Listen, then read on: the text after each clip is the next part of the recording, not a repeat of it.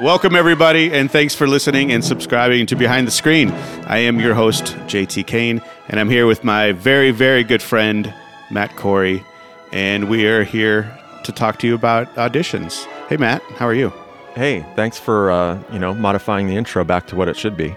Well, last time you gave me such a hard time about it, I had to add two varies. Yeah, well... Mike, he dropped it entirely last time. Like, he'd been calling me his friend for 24 episodes. We go back to the 90s together. And then suddenly the line is just missing from the intro. Well, if you listen to Damari McGill's podcast, you'll know why. I'll leave it at that. But anyway, we're here to talk about auditions, specifically orchestra auditions that take place behind a screen. Hence the name Behind the Screen, as everybody knows. And we hope that our discussions... our guests and everything that we say on here will be a resource to anyone who is currently taking auditions, or really anyone who's interested in the audition process. And this podcast is brought to you by Insight for the Blind, a very special recording studio based in Fort Lauderdale, Florida, where over 100 volunteers produce talking books and magazines for the blind and physically handicapped so that all may read. See for yourself at insightfortheblind.org. Thank you to Insight for the Blind, and thank you, Matt, for leading them in such a wonderful way. I'm sure all of your 100 or plus volunteers are happy that you're at the helm. I realize that we haven't actually had our full contingent of volunteers for some time, but now that things seem to be opening back up, we're kind of slowly getting back to that number. So it's been good. Yeah, that's great.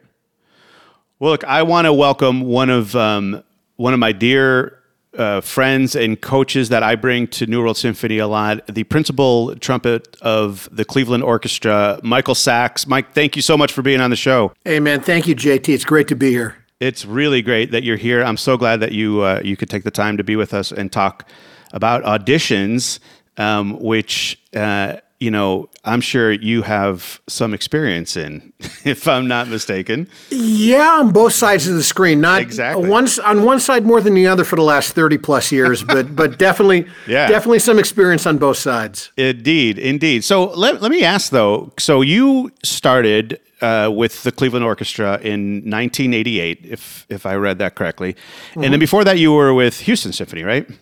Yep. Yeah, I was in Houston for a little over 2 years. When did you get Houston? Like, I'm just kind of trying to put together, like, from when you graduated school to when you got Houston Symphony. Was there time in between that you had other things? No. Actually, I graduated my undergraduate from UCLA. Yeah. And then I went to Juilliard because I didn't get a music degree at UCLA. I started all over again as a freshman. As a 21-year-old freshman at Juilliard. Oh. The beginning of my junior year, technically, at Juilliard is when I won the Houston job, but I didn't start in Houston until the following June. Yeah. And that was October. So I just went into a professional studies program the rest of the year, did all the playing, didn't take the classes, and then went to Houston. Yeah, because I read that you got a degree from UCLA in history. Yep. That's really cool. Did you want to be a history professor and then go to trumpet, or did you do history first because it was kind of like a backup or something? I took a very different road. I mean, my parents weren't musicians. My dad ran an ad agency. Okay. And in his mind, my path was going to be get an undergraduate degree. Whatever I do with trumpet, I can get that out of my system, go to law school or get an MBA, and eventually swing around and work for him or take over his business. Yeah. And I kind of screwed that up because I wanted to be a trumpet player. So I was getting a history degree because I was always interested in history, and I've always loved history. So it was something that interested me and was something I loved studying. But I was taking all the lessons and playing in all the groups and doing everything anybody who's studying music would be performing and studying. I just wasn't taking the classes. So that's kind of how I landed in New York, 4 years later. When you were in New York, did you do a lot of like side gigs and things like that? Because you don't only play classical music, right? You'd had a lot of different genres that you played. Look, I love rock music. Yeah. Personally. I mean, my first concert was going to Queen when I was 16, yes. and so that's really where my heart lays in a lot of ways. But no, I mean, I played in rock bands and did some big band stuff and everything. But I'm not a jazz player. I can't improvise my way out of a paper bag. I tried that once. You're never going to hear me do it because it's unbelievably embarrassing. But you know, I've always had a good ear, so I've been able to copy. If I have it written out and I hear somebody play it, I can kind of play in that style, and that's kind of how I learned a lot of stylistic stuff. But no, I love other genres. I love, you know, listening to, you know, Arturo Sandoval and Winton and any of what those guys do. It's stunning and inspiring. But you know, to be able to play like that, you know, I'll buy a ticket and watch them kill it. So. Exactly. Yeah. I did a well, being from Miami, going to school here, I played with Arturo a few times. Oh, and it was very cool. We did a concert where first half was Haydn trumpet concerto, and then the second half he did jazz and stuff like, and it was just unbelievable. It was so cool. Yeah. Well, both those guys I mentioned, I mean, those guys, you know, can play anything you put in front of them. Yeah. You know, whether it's a Haydn concerto or, you know, some crazy bebop tune. Right. I mean, exactly. It's incredible. But no, I love that. I love that stuff, and I'm inspired by it. But I wouldn't say I'm a one-trick pony, but, you know, I'm much more of a, you know, orchestral, you know, classical guy, you know, chamber music guy. Yeah, and the reason I asked was only because, like, for those people that are listening and that think that classical musicians only listen to classical music and that's all they do, or for those that really that's all they do, I think it's really a good way to kind of get away from being in that box, you know, really exploring outside of, you know, what you would typically do. And I think it helps. I mean, do you agree? Do you think that by playing different things and knowing different types of genres help you out? Absolutely. I mean, I mentioned Queen, which I'm a huge Queen and Freddie Mercury fan. Sure.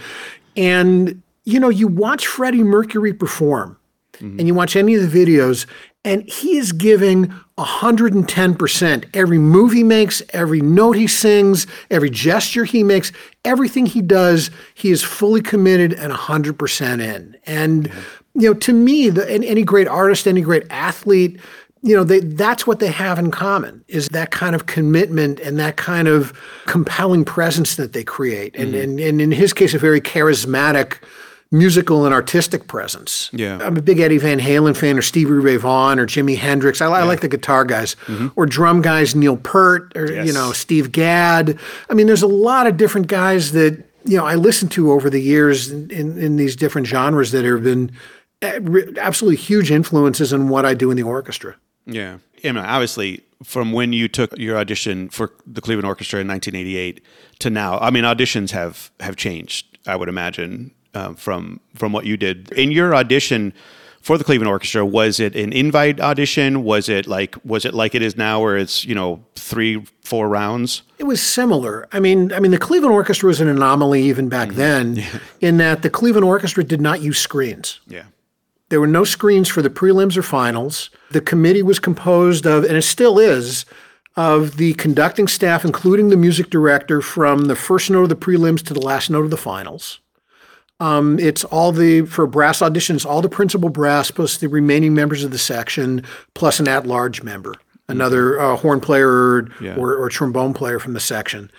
And the makeup of the committee is the exact same as my audition. The only difference now is that we now have a screen for the prelim. I actually was not invited initially. Really? David Zauder, who was the wonderful personnel manager, longtime second trumpet player, became very much a second father to me, as much a father as my own dad. And I always gave him so much grief because he didn't invite me, because he said my resume looks skimpy and that I didn't have any principal experience, which was total BS, but that's a whole nother story. Were you principal in Houston? No, I was fourth utility. Okay. But, you know, I mean, I'd done Tanglewood. I'd done what's now NRO, Colorado Phil. I'd been to Aspen. I'd played for, you know, a number of master classes for, you know, big-name guys who would vouch for me. And it was one of those things, you know, did I have a principal job on my resume? No, but I had advanced in the two big auditions that had just happened prior to the finals. Which were they? One for Dallas and one for St. Louis. Nice. Okay. For one was co-principal in Dallas, one was for assistant or associate in St. Louis. And, you know, I mean, I had all the earmarks of somebody who I now would look at and immediately want to invite, because I would say, okay, this is a young guy on the way up. Yeah. But the way Zauder did the resumes, and this was very old school, for a principal job, if you didn't have a principal job or principal experience, you weren't invited. You had to send, and back then there wasn't even a tape round. If you weren't invited, you weren't invited. Yeah. So the only way in was I had five people call on my behalf and vouch for me. Good. Yeah. And speak up for me. And, you know, by the fifth guy, finally, from what I understand, it was Mark Gould. He said, all right, enough already. I'll invite the kid, you know. Well, I guess if Mark gives a call to somebody and vouches for you, I guess that's usually that's that holds a decent amount of weight. Yeah, but, sure. But I mean, the auditions now, I mean, we're just going through some auditions right now for principal trombone and bass trombone. Yeah. And, you know, we'll get 250 resumes. The committee will go through the resumes. You have to have a majority of the committee to invite somebody, or in a couple cases, some bigger name players called us up or called the PM office and said, this is somebody who is a huge talent. I wouldn't vouch for them if I didn't think they could step in and do the job tomorrow. You're not going to waste your time. Please invite them. Of course, we're going to invite somebody like that. Sure. You mentioned, bass trombone, principal trombone. I know you've got section viola and concertmaster and bass, right? Don't you have a bass audition also? Assistant principal bass or associate principal bass. Yeah. And right now, at this time, I think the Cleveland Orchestra is probably like one of the only few orchestras that actually have auditions scheduled for September. Yeah, we have the end of September, the tromboner middle end of October. So fingers crossed we can pull it off. I mean, if everybody behaves themselves, we'll get there. So, I mean, just to kind of talk about it real quick, I know the auditions that you guys have, from what I've seen anyway, they're day long. It's probably less. I know some orchestras, it's a cattle call. Anybody wants to come and play, they can come and play, but the orchestra reserves the right. They can cut them off at any point. For us, we typically like to invite back from my audition. When I auditioned, I think there were 26 people who were there, 27. Mm-hmm. Typically now we want to be in the 35 to 40 that we end up inviting. And now, as opposed to when I took the audition, we do have people can send in a recording if they wish. There's a list that we send out for those who aren't invited. And we'll usually invite a handful from that. You will usually hear some tapes. Well, we'll also hear some tapes of people, and you hear toilets flushing and cars honking and sirens and dogs barking and you name it, I've heard it on a tape. I'm sure. Yeah, and that, we've talked to a number of our guests about doing tape round. Like, so, talking about just doing a tape round, a preliminary tape round, to give just a number of people access to do that. And, we've talked about maybe like having, a union, every local having everybody's got the same microphone, the same setup, and then people can go there, take that audition, and then send it in. And then the committee has, you can have more time to listen to it, and you're not so exhausted at the end of the day. There's a lot of positives to it. There's also a lot of negatives. Like, if you don't have that kind of quality control, you can really just get some pretty awful kind of recordings. Yeah, I mean, if you're beholden to somebody else's recording setup, you could end up in a funky situation where you don't feel like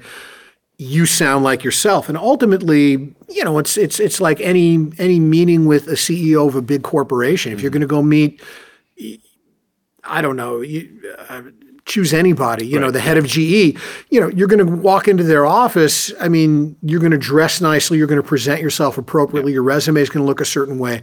I mean, this is your audible resume in a sense to put your best foot forward. So wanting to control that and wanting to control the quality of what you sound like. But I also see the pluses of having something a little bit more of a neutral setting for those that don't have access to nice equipment, that can only afford to do it on an iPhone or a Zoom or something. But even the iPhones nowadays are the quality of their recordings they're fairly good. I like the idea of just allowing access for everybody to have, so they're not spending, hundreds and hundreds of dollars to travel for a 5 minute, and then that to me is the difficult part, the downside of auditions, obviously, right? I always feel very conflicted because on one hand, I want to be very gracious and I want to be inviting and I want people to have a chance. On the other hand, if I know somebody doesn't have really a chance to do this and I hear that, I'd rather save them the time and the money and the aggravation. Yeah, sure. Exactly. But at the same time, you never know. I mean, people come out of nowhere and, all of a sudden somebody gets their act together in a couple months and things gel in a light bulb moment and bang, and they're ready. Yeah, things just kind of click. Things all of a sudden, you have that exactly that light bulb moment. I like that. Yeah, I mean that's why I like. I mean, I'm not a big fan of inviting somebody back 8 times for an audition, but you know, over a course of time, especially if somebody's young, I mean, there's a few of the guys for both of these auditions coming up for us, the trombone auditions, where there's some young guys who played before who either didn't advance or advanced and didn't get the job, mm-hmm. who I would love to hear again because, you know, younger players, especially in their 20s, you know, 2 years can be a gigantic difference yeah. in where they are at, you know, 24 versus 26, like for me. Yeah, yeah. Well, we have to give a shout out to Nathaniel Silberschlag. When he was here on the show, we talked about something you had told me, how just his first concert was something I can't remember what piece it was, but you said that you were really kind of blown away by him. Yeah, his first concert in the orchestra, I believe, was Brahms' first out of Blossom, Our Summer Home. Uh-huh. And yeah, within five notes in a rehearsal, I'm looking over and thinking, okay, this will be fine. Yeah. And no, his second week on the job, we did Mahler 5 with our music director, Franz. And Franz wanted Nathaniel to come up front in the solo position, up front by the concertmaster, to play the third movement, Obbligato.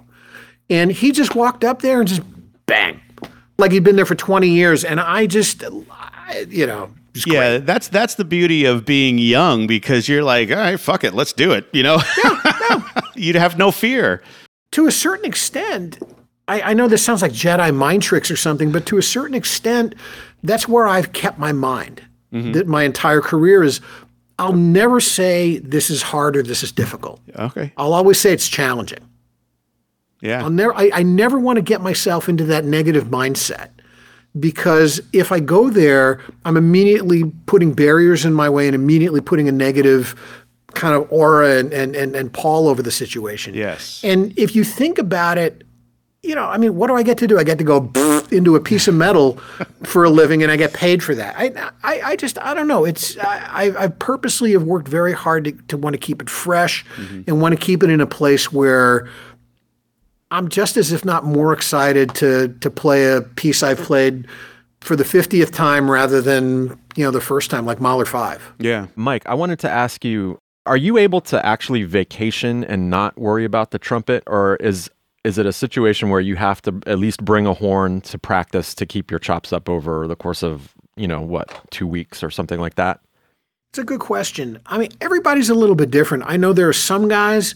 They could take 2 weeks and not play a note and come back, pick it up, and boom, they're right back up to speed in about 5 minutes.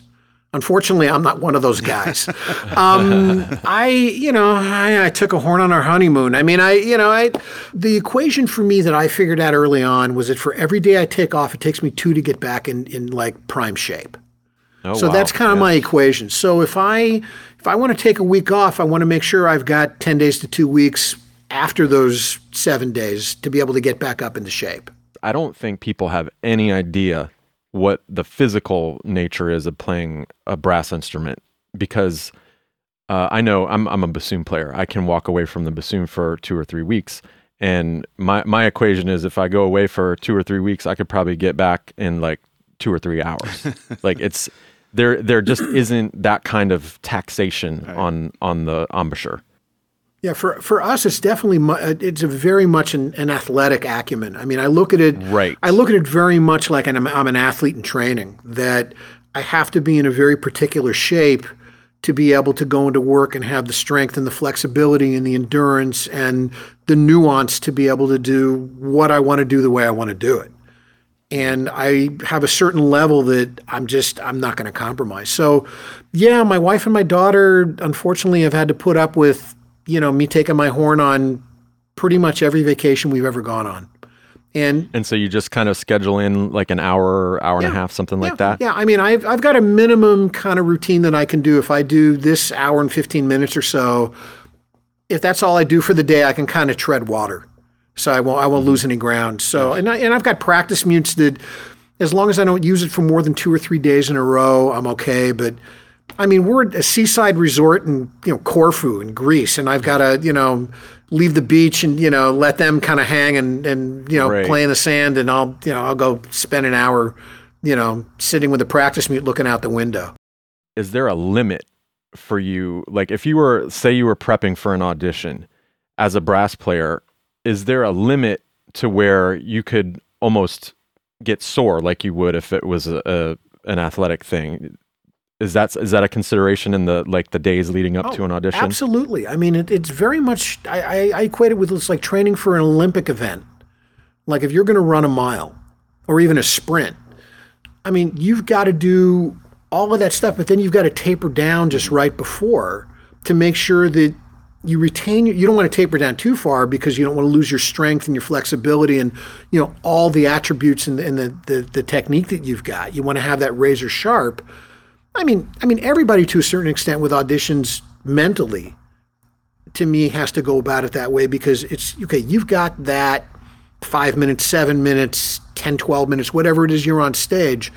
What can you do that day to peak yourself with both yourself mentally and physically for that moment to come as close as absolutely possible to your optimal best? And for a trumpet player, that's getting a good warm-up, make sure you're not overdoing it. I mean, I can sit here and tell you stories for an hour, but I won't. But of audition experiences, when I was taking auditions and I was put in a practice room, and the guy next door to me, or player next door to me, was just banging away at stuff, just bam, bam, bam, bam, just taking like 3 seconds in between, and Magnificat was on there, so he's got the piccolo trumpet out, and he's playing, bum, bum, free bop, and then 3 seconds, bum, bum, bum, bum, bum, bum. It was like it was on a tape loop, and he did it 5 or 6 times to a point where I'm thinking, man, this dude's going to be hamburger by the time he gets out. And he was. Yeah. And so, I mean, you've got to look at it from a physical and mental standpoint of being able to know your body well enough like an athlete to be able to, like, kind of peak performance and to really peak at that moment with everything going on with your chops. And when you're younger, you hit and miss, and you that's when you can figure it out, hopefully. Right. Yeah, I think that's the important thing. You have to take notes and see what works and what doesn't work, because finding that sweet spot, I imagine, takes a little bit of trial and error. And sometimes, for a big audition that you have your heart set on, you hope that you're on the right side of it. Well, it's real tempting when you're younger to, like, really go after it and just play the excerpts over and over and over and over and over and over again. And, thinking, oh my God, I got to be playing 6 hours a day. And you get into this whole thing where it's quantity over quality. And you never want to be in that sort of an equation. You always want to be looking at the quality. And then another thing I learned that was really important, especially for this audition here in Cleveland, was that in other auditions where I wasn't as successful, I realized it was because I got away from my regular routine. I fixated on the audition so much and was only playing that material that I wasn't doing all the other fundamental stuff and all the other expressive stuff, playing etudes and different solo pieces or ensemble stuff or chamber music, brass quintets or whatever, that was feeding into the stylistic viewpoint and ability and technique that I was using in the excerpts.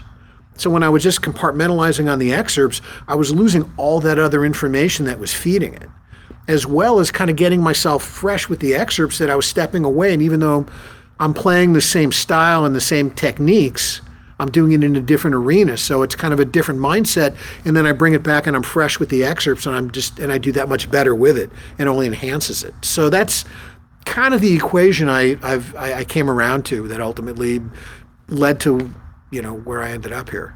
You teach a lot. You're at CIM, you're at Northwestern, you're at the summer festivals. And so is that something, like, when you're working with a student who's preparing for an audition, are those the kind of things that you're walking them through? Like, how do you work with them as far as preparing them for an upcoming audition? This is exactly the tack I take. And a lot of it also, and I mention this guy all the time, John Wooden, the great UCLA basketball coach. Mm-hmm. I'm a big disciple of Coach Wooden. Yeah. And Coach Wooden was all about fundamentals, proper fundamentals. And every single day, 3 minutes on this, 4 minutes on that, 8 minutes on that. And every day it's like getting all those fundamental points of view, ingrained correctly and reinforced every single day. Mm-hmm. And then from that comes all the expression, all the tools you need to be expressive and play in all these different styles.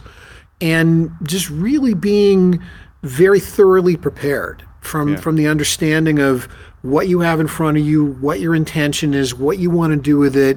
What do you envision? What's your imagery of you playing this exactly the way you want to play it? Mm-hmm. And then practicing that and practicing that mindset and practicing what that physicality is like to bring you into the context of the piece and really transport the listener into the piece, which to me, the people who are successful at auditions are the ones that they transcend the instrument. You hear them playing Brahms or Mahler or Strauss or Debussy or Ravel or Tchaikovsky. You don't hear them playing the trumpet or the bassoon or the trombone. Yeah, so that's really good advice, because let's say you have 30 players, right? 30 players that they're all quality, they're all really good players. They all deserve to be there, and they all could probably play very well in any orchestra that they're asked to play. But it's that 7, 10 minutes, whatever, 15 minutes that you're up there that makes you stand out. What is it that exactly that, like you said, if they're playing Brahms, you hear Brahms, or if they're playing Tchaikovsky, you hear Tchaikovsky, or whatever, the John Adams, whatever it is. What are you listening for when you're sitting behind the screen and you're listening to an audition? What is it that is there something you can pinpoint, or is it just kind of overall that you're listening for? Overall, for me, it's 3 words: compelling musical presence. All right, let's write that down. Compelling musical presence. Compelling musical presence. And then for the detail orientation, that to me, that starts with, first and foremost, an enriched, beautiful sound. Mm-hmm. I don't care if somebody's got technique out the wazoo. If they don't have a sound, nobody wants to hear it. So you've got to cultivate a great sound, a flexible sound, a sound with a lot of color and emotion and a wide variety in the spectrum of character. You know, of course, you need to have great intonation, good articulation, correct dynamics, correct tempo, all the nuts and bolts of the piece. But a lot of it is also understanding, how are you going to nuance something and create a specific color because you're playing with a flute here versus playing with a viola here? Yes. Or, what's happening before you, that you come in with a very particular color because you hear the violin line that you're joining and then handing off to the oboe afterwards. Mm-hmm. So understanding, and that goes into the preparation. The preparation, yep, exactly. And to me, it's all about the deep dive and the preparation. The more information you know, the more comfortable you're going to be, and ultimately the more confident you're going to be. As long as you prepare, if somebody asks you to do something again differently, mm-hmm. you'll have that confidence and you'll have that preparation mm-hmm. to do it again. Mm-hmm. And honestly, it's so great to hear you say it, because you're just reinforcing what so many other of our guests have said. It is mm-hmm. it is about what you know about the piece, doing that deep dive and being prepared in all aspects, and knowing that. Say, for example, the violas have running eighth notes along with, playing with your solo. How do you incorporate that? Or, who do you pass it off to? That kind of stuff. Mm-hmm. I heard you say once, and it stuck with me for a long time.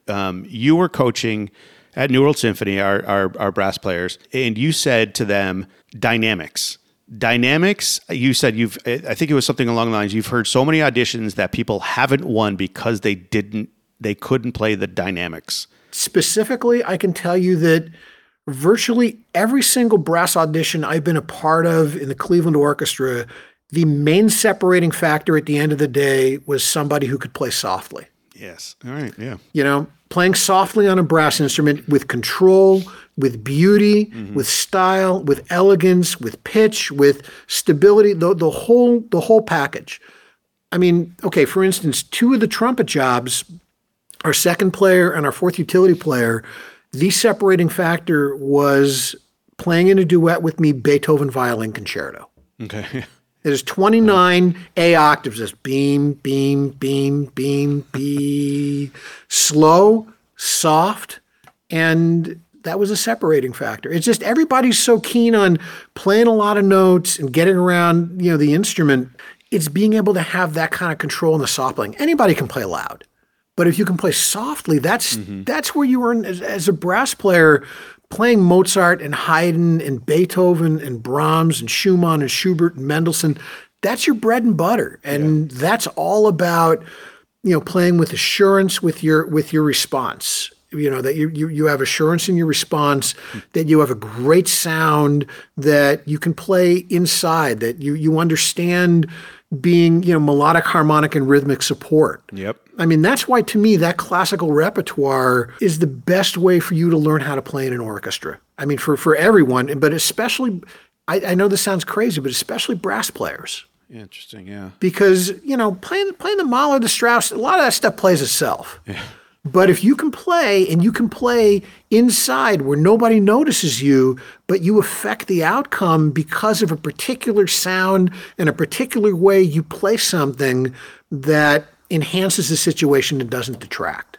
Yeah, I love that. I think that's so great. You're a principal player, but I'm sure you've listened to and worked with your students about what's the difference between, and I think you've said it, but playing second or playing in section versus playing principal. And when you're listening to an audition for a second player, is that the kind of stuff that you're listening for? How they would? Well, so you're playing along with mm-hmm. Beethoven Violin Concerto, somebody mm-hmm. 29, and that's the kind of stuff that you're listening. That's the kind of stuff that you want in your section, right? You said the key word, and that's flexibility, and that's whether you're a principal player or not. And just going back briefly, flexibility in auditions is huge. Yeah.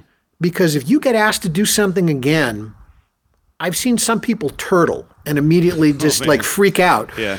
And to me, I always felt like a shark in the water with blood. When somebody asked me to do something again, that was a signal they liked what I did. Sure. Because if they didn't like what I did, they wouldn't want to hear me play it again. Yeah. They move on to the next. Right. And it was also, it's an opportunity. It's an opportunity to show your flexibility, and nothing makes a conductor happier than to ask somebody to do something once, they immediately do it, and it's right where they want it to be. Yeah. I mean, so that flexibility is a big part of being successful on the job.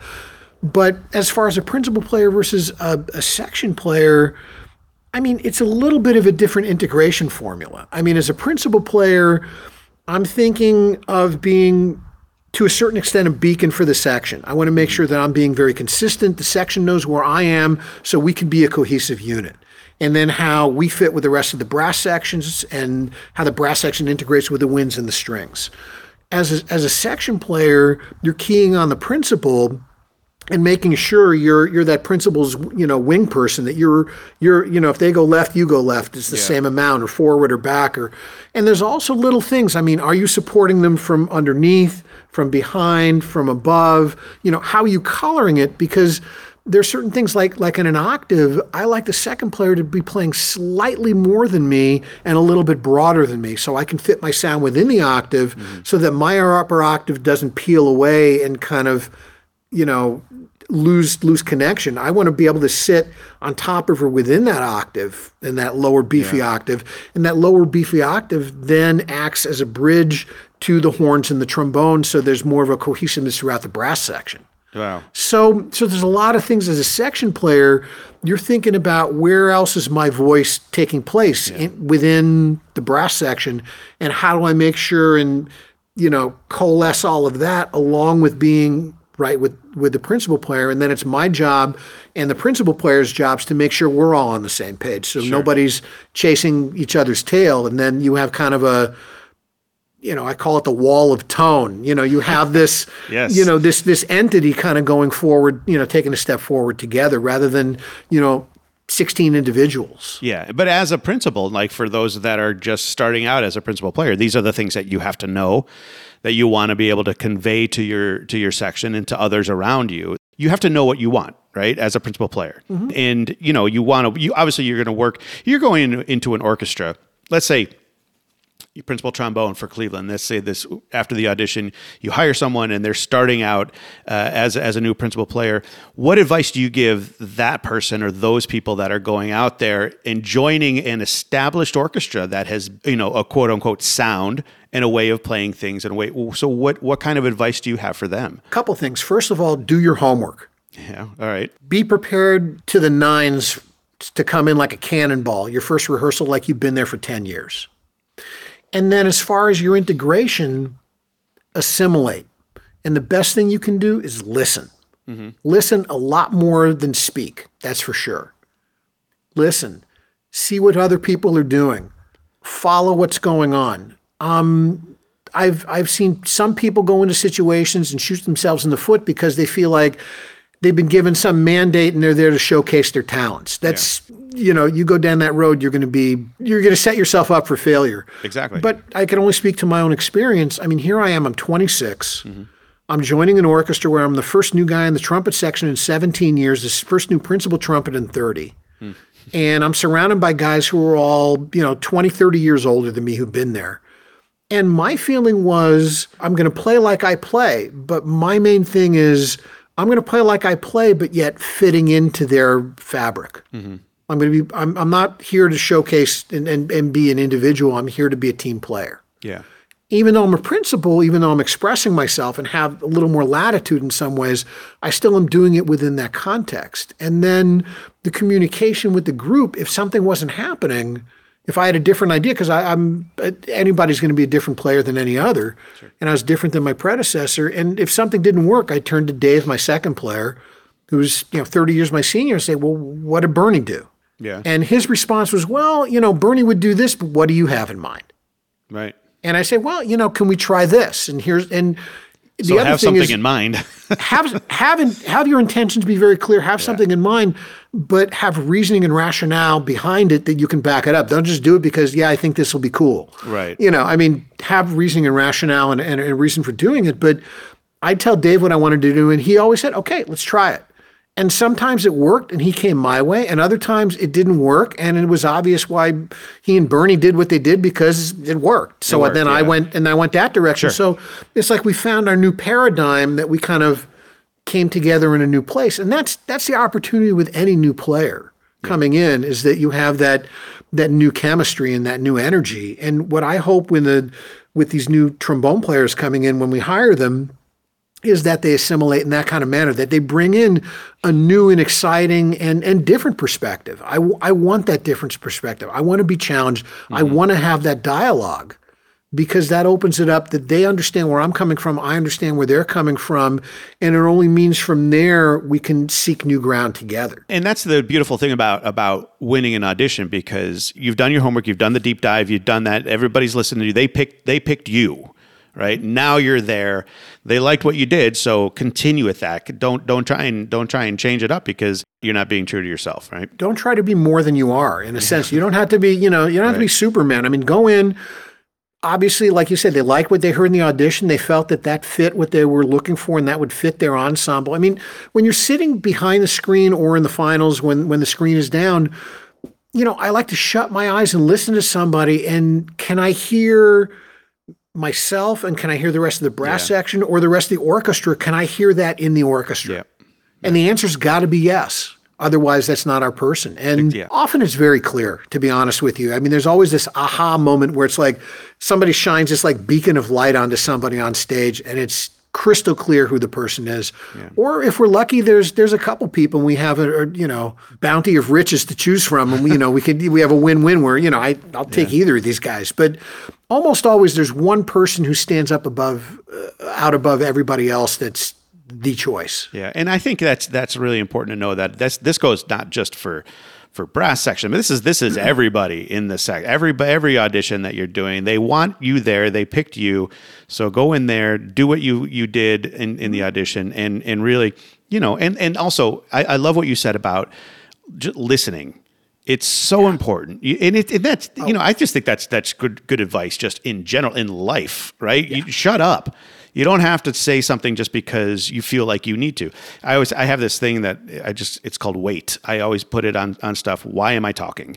If I don't need to say anything, don't say anything. I had to learn that the hard way. I wish you would listen to me more.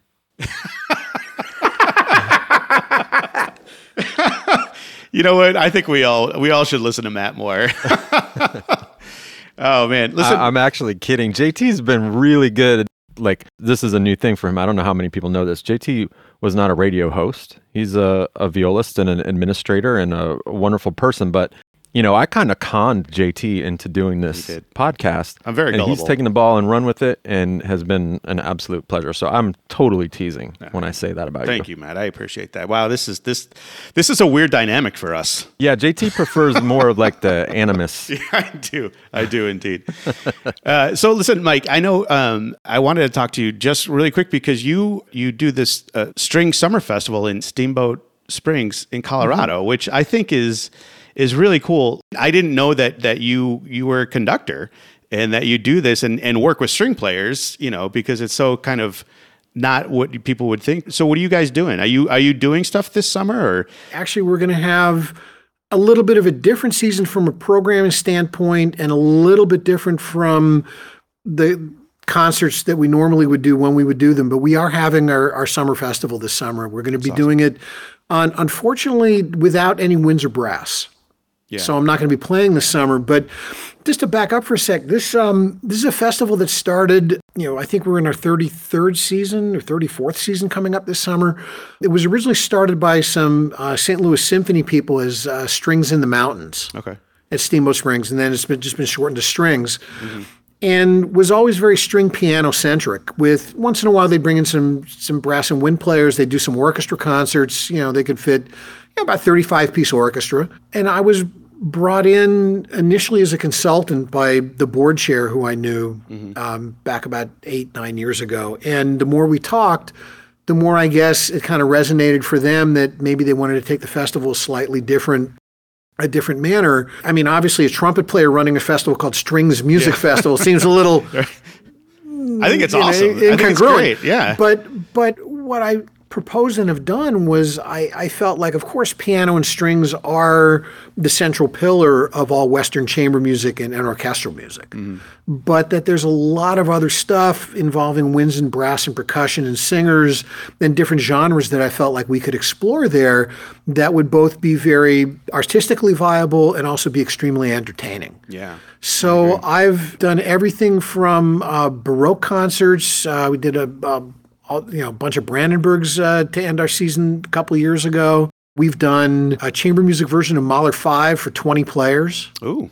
That this wonderful ensemble called the Natalia Ensemble out of Paris. Yeah, I've heard about that, yes. Did an arrangement of Mahler 5, and they were gracious enough to allow us to use it, and we did that. Was phenomenal. And then we've also had a good friend of mine, Laura Schissel, who's a musicologist and archivist at the Library of Congress. And he basically curated, the first show we did was a Civil War brass band concert where he brought all this music from the Library of Congress. And we had narrators and we had Matthew Brady and Gardner photography from the battlefields and Civil War letters, battlefield letters read by narrators and then music interspersed. It was kind of a mini Ken Burns Civil War in concert. Yeah, well, and that's right up your alley with history, right? Yeah, yeah. Very so I love that. Yeah. And then Loris also, we did an all Gershwin concert based on a radio program that Gershwin had done in 1932. And he brought all the original music from that. And then we did a ragtime concert where he, Loris is the curator of Gunther Schueller's estate for his music. Uh-huh. So he has all Gunther's Red Book and all his ragtime stuff that he had curated. Awesome. So we brought all that out. So it can go anything from a Beethoven symphony to Brandenburg to this stuff to chamber music to all sorts of different things. And we've gotten to explore a real wide variety. For me, it's been a real upswing and kind of a deep dive and steep learning curve on string chamber music, string and piano chamber music. Sure. I mean, I've learned a lot about that, and my wife will give me grief because I'll be upstairs and I'll be like, tonight's French chamber music night, where I'm just doing like a 3-hour deep dive. And but the thing is, I know what I don't know. And going into this, I went to some experts. I went to some cellists and concertmasters and pianists and violists and people who played all this music. And I said, all right, what are the major pieces? What do I need to listen to? What do I need to know? And then I started exploring, and then I started coming to them with pieces and asking them about these different pieces and tell me about this and tell me your background playing this and the style. And so it's really been wonderful for me to kind of curate this. And then the conducting part, it was kind of a natural outgrowth that just kind of fell into my lap that, I had done a little bit of some brass ensemble stuff and, the sectionals at CIM and, brass wind readings. And so I've conducted a lot of the major repertoire. Mm-hmm. But, and it's just something that I found that I really enjoy. My main acumen as a conductor is do no harm, and my whole thing is just hire great players, help when necessary, otherwise stay out of their way and let them do what they do great. If only all conductors could do that, right? Help when needed, but do no, it's a Hippocratic oath. It's just like do no harm. Right. No, that's very cool. And I love it. It kind of brings it back to, you always just wanting to kind of learn and have that mentality of being young and just kind of continuing to learn. So congrats on that. Oh, thank you. Thank you for being on Behind the Screen. It was really great to talk to you and kind of pick your brain about auditions. I think a lot of people will really appreciate your outlook on it. And I think if we could take away one thing about this is just shut up and listen. Yeah, I mean, I want to add one other thing. Please. But besides just do a lot more listening than talking, that's for sure. But I don't know, maybe I'm an alien, but I got my mind around, again, Jedi mind tricks, I guess. Yeah. When I was taking auditions, I got my mind to a point where I was looking forward to and I enjoyed. I loved taking auditions. I was never one of those guys who's, oh, God, yeah, I got to take this audition. Oh, I can't. Oh, man, this is going to be torture. Oh, I hope they don't ask this. I just wanted to be that guy that I couldn't wait to get in there. I was pumped. I was psyched. I was going to go in there and kill it. Yeah. And have that kind of bulldog mentality and just, I think you need that. You know, and the guys that I've seen successful have been the guys that didn't have that, you know, that negative outlook, that really created a positive environment around their preparation and around the way they were going to go do this, and really look at it as an opportunity. I mean, you go into an audition, what's the worst thing that happens? Right. You totally royally screw it up, and you just slaughter it. Yeah. Been there. Yeah, me too. And like, you know, I there's one audition I took. It's like somebody shoved a lightning bolt up my ass. It's just like, what? It's like I couldn't play in tune. I couldn't play in time. I'm missing notes right and left. It's like, what the hell, you know? But if you learn from it and take that opportunity and realize it's just a moment in time, and stuff is going to happen, and you just, you know, you move on from it, but you look at it, everything is an opportunity, and you walk away from that horrific, you know, car crash situation. Yeah. What's the worst thing that happens? You walk away with your horns, you walk away with the opportunity to learn and do better. You got to take that complete, you know, nosedive and make it something. You got to learn from it, and you've got to build on that, right? Because you know, you can't keep doing it over and over again. You know. Definition of insanity. I mean, the worst audition experience I had was the audition prior to me taking the Cleveland audition. Yeah. Where I walked in, my mind was in the wrong place, my physical preparation was in the wrong place, and I sat there, and it was playing in the orchestra, and I got cotton mouth, and I died every 4 bars. I couldn't play, and I thought to myself, well, somebody just pulled a trap door, and like the chair goes boonk, and somebody else comes up in my place. And, you know, I walked away from there, and I was devastated, and I thought, man, this is how it ends. Man, I'm done. Yeah. And then, you know, after feeling sorry for myself, I gave myself a pity party for about 24 hours. And then I got pissed, and it was like, all right, I'm going to figure out why that happened. Yes, so I never, ever, ever do that again. And that's, you know, that's what you have to do. And, you know, if you keep it in that kind of mindset, you'll ultimately be successful in some way.